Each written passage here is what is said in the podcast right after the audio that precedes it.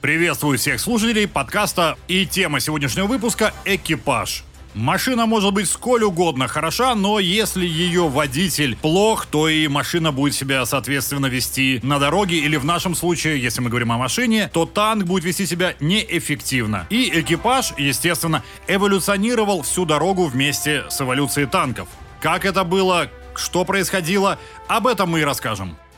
В этом выпуске мы расскажем о роли каждого человека в танке. Чем радист может помочь команде в боевой ситуации? Какие проблемы с экипажем существовали у знаменитого танка Т-34? А также подробно рассмотрим работу заряжающего.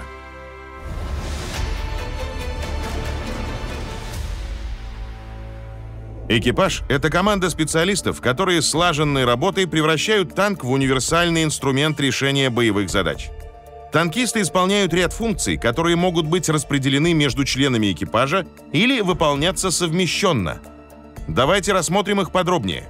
Механик-водитель управляет танком, а также производит текущее обслуживание узлов и агрегатов. Наводчик целится и стреляет из орудия. Заряжающий отправляет в ствол боеприпас нужного типа. Радист отвечает за связь с другими танками, штабами и остальными видами войск. Командир танка осуществляет общее руководство действиями своей машины, в том числе выбирает цель, по которой необходимо вести огонь. А еще кто-то из танкистов должен вести огонь из вспомогательного вооружения танка, то есть пулеметов. И все они должны вести наблюдение за окружающей местностью и противником. Экипаж работает более эффективно, если все эти обязанности оптимально распределены между танкистами. То есть, если каждый отдельно взятый человек занимается своим делом – в жизни так получалось не всегда.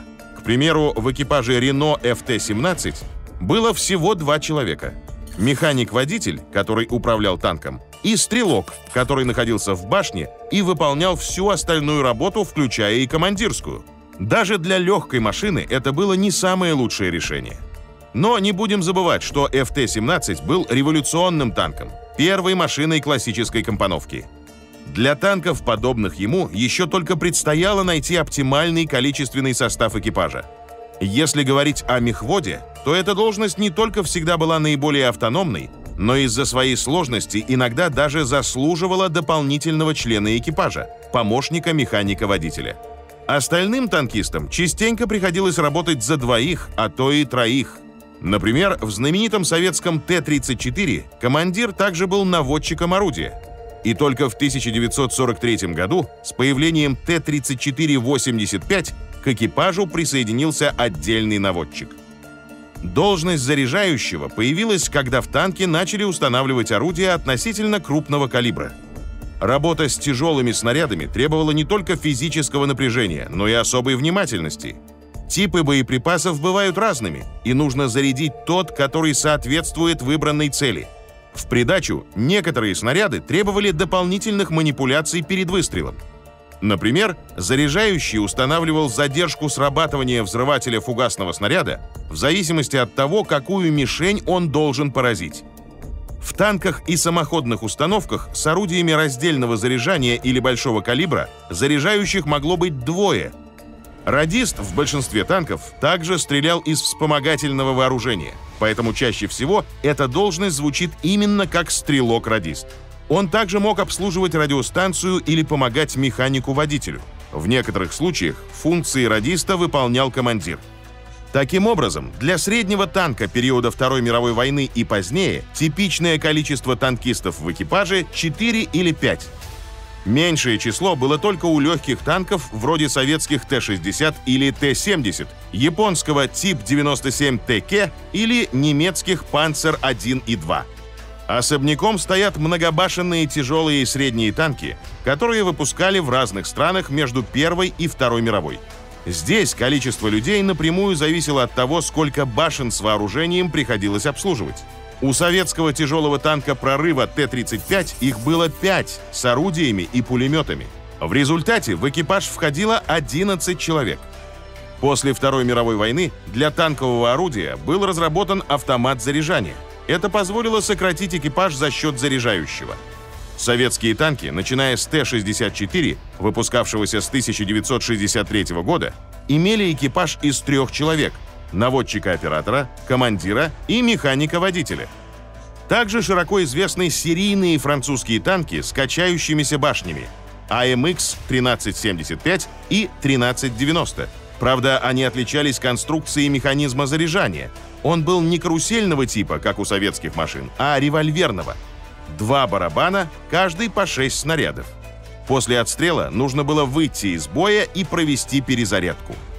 Автомат заряжания, безусловно, полезен для танка. Однако из всех современных серийных танков он используется только на машинах советского производства, а также на французском «Леклерке». Тем не менее, тенденции к дальнейшей автоматизации бронетанковых сил наблюдаются давно. И наверняка однажды появится полноценный и универсальный танк, который пойдет в бой без экипажа, под управлением удаленных операторов. Настало время рассказать о самой физически сложной работе внутри танка. Выстрелы для танкового орудия расположены в специальных укладках. Конструктивно они установлены внутри боевой машины, так чтобы под руками всегда было некоторое количество боеприпасов в первой очереди. Остальные могут находиться где-то в менее удобном месте – Например, под вращающимся поликом башни или рядом с мехводом. Выстрелы могут быть унитарными или раздельного заряжания. В первом случае задача заряжающего – извлечь патрон из укладки, открыть затвор и дослать снаряд в ствол. После выброса гильзы процедуру повторить. Если выстрелы раздельные, то задача усложняется. Вначале в ствол отправляется снаряд, то есть поражающий элемент боеприпаса. Затем гильза или картуз с порохом. Только после этого можно произвести выстрел. Заряжающий должен уметь грамотно обращаться с орудием и выстрелами, знать типы боеприпасов и взрывателей. Учитывая массу снарядов, можно сказать, что его работа одна из самых тяжелых. Например, снаряд советского тяжелого танка ИС-2 при калибре в 122 мм весил 25 килограммов. Представьте, насколько трудно заряжать им орудие, особенно если вспомнить, что в танке довольно тесно. Кроме непосредственной боевой работы, заряжающий также должен готовить орудие к бою, уметь обращаться с зенитным пулеметом танка и при необходимости заменить любого из членов экипажа. Каждый человек внутри танка – это важная составляющая боевой машины. В танке нет второстепенных ролей, и каждый член экипажа на вес золота. И только слаженная работа всей команды способна превратить безмолвную машину в одно из самых грозных оружий на поле боя. Подписывайтесь, если вы еще не подписаны. И оставайтесь с нами, впереди нас ждет еще очень много интересного.